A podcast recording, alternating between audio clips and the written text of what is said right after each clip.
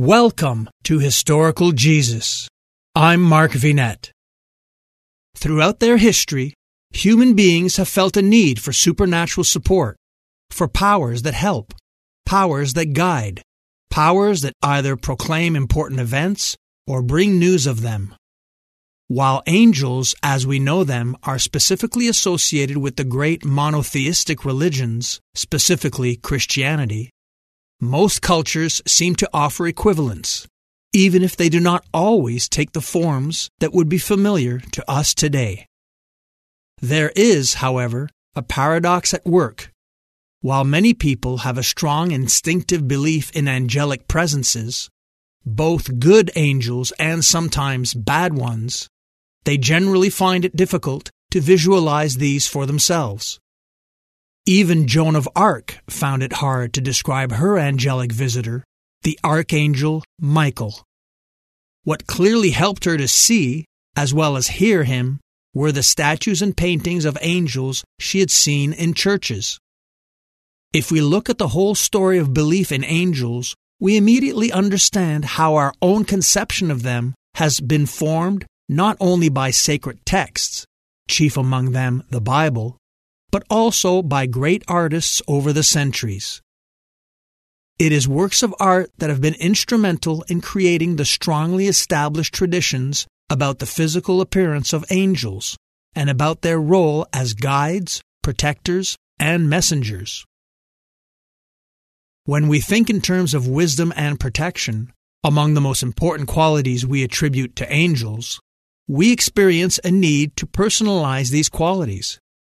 If we have religious faith, and it can be faith attached to a particular creed or something we have evolved for ourselves, we are also conscious that humans are by their very nature imperfect. Our solution is to predicate the existence of a race of perfect beings, personifications of the divine, who are also exceptions to the laws of nature. Artists step in to give these concepts physical existence in the material realm where, according to the Platonic theory of eternal archetypes, they ought not be able to exist. Every angel, good or bad, is an exception to nature because angels represent a degree of perfection that nature, chained to the material sphere, can never fully attain. French philosopher Voltaire once wrote, it is not known precisely where angels dwell, whether in the air, the void, or the planets. It has not been God's pleasure that we should be informed of their abode. The Golden Legend was compiled in the 13th century and is the chief medieval source book for legends of the saints. In it are listed the things that angels do for us. They are our guardians, our ministers, our brothers, and fellow citizens. They bear our souls to heaven, they present our prayers to God, and they console the afflicted. Believers think that every individual has not one, but two angels. One, a bad angel to tempt, and the other, a good angel to guard.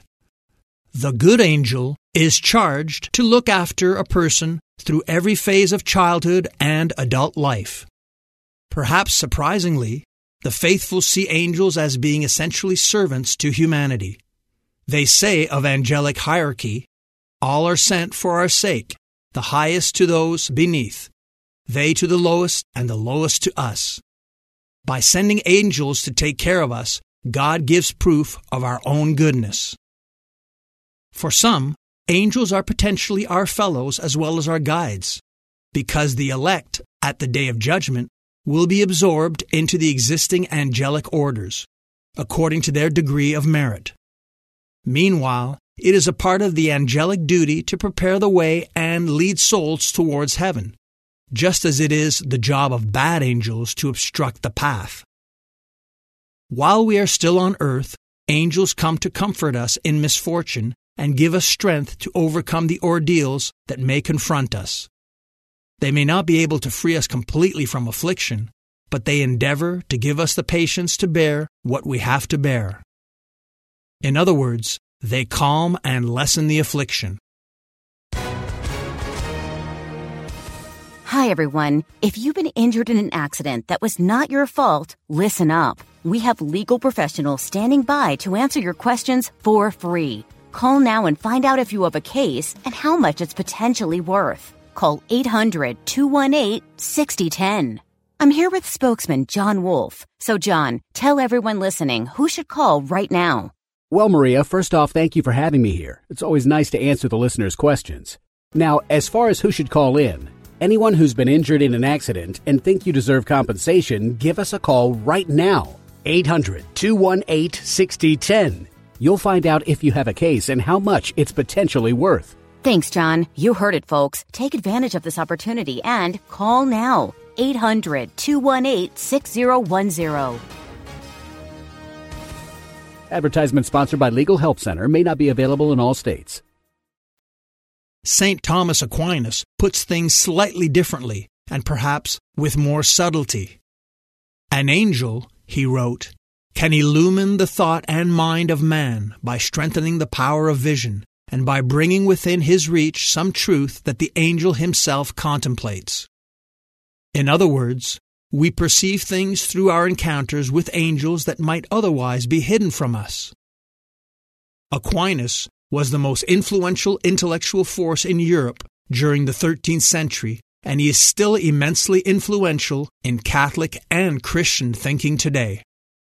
One of the best known examples of angels conveying a warning to people on earth is the story of Lot in the book of Genesis. Lot lives in a city that has become exceptionally wicked and which is about to be destroyed for its sins. Three angels are sent to persuade him to move to safety. The other inhabitants of the city become aware of the presence of three strangers, and they besiege Lot's house, clamoring for him to bring them out so that we may know them. The implication is that the visitors are in great danger.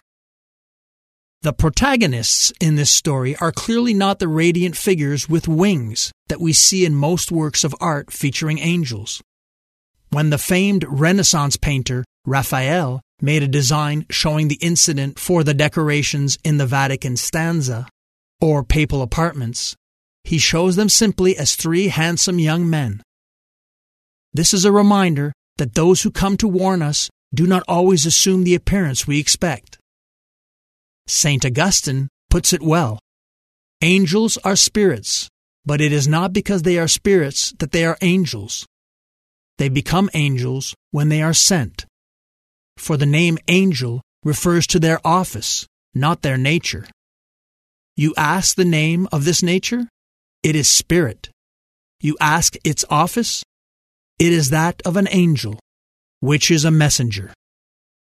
The book of Hebrews tells us be not forgetful to entertain strangers, for thereby some have entertained angels unawares.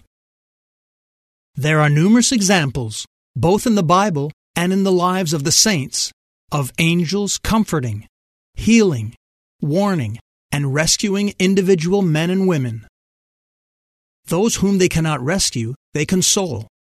Among the better known stories of people being helped by angels are those of Hagar, Abraham, and Isaac, and Daniel in the Old Testament. Hagar cast out with her son Ishmael into a waterless desert in despair until an angel shows her a well. Daniel thrust into the lion's den and the burning fiery furnace. Abraham prevented from sacrificing his son. As a test of his obedience and faith, Abraham was instructed by God to kill his son Isaac and sacrifice him as a burned offering. Abraham prepared to do so without protest.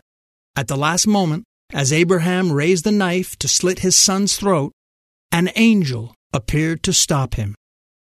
In Acts, in the New Testament, we read the story of St. Peter, facing execution in the morning, who is visited by an angel. And the angel said to him, Gird thyself, and bind on thy sandals. And so he did. And he saith unto him, Cast thy garment about thee, and follow me. Peter is led out of the prison. The doors spring open and the guards are apparently asleep. Saints Cosmas and Damian are bound with chains and cast into the sea by a Roman proconsul. But we are told, Instantly an angel drew them from the water and set them once more before the judge. Church reformist Martin Luther once said, An angel is a spiritual creature created by God for the service of Christendom and the Church. I'm Mark Vinet. Thank you for sharing your time with me.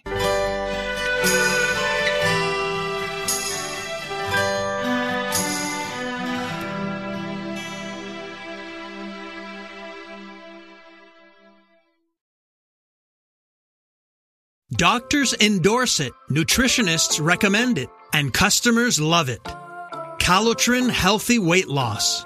Ron in Texas lost 35 pounds. Marie in Pennsylvania lost 117 pounds with Calotren. Diane not only lost weight, but she also found relief from arthritis. Lynn lost over 45 pounds. Calotren contains collagen, the most abundant protein naturally occurring in the human body which decreases as we age. Taking Calotren promotes better sleep, more energy, less joint pain, and best of all, weight loss.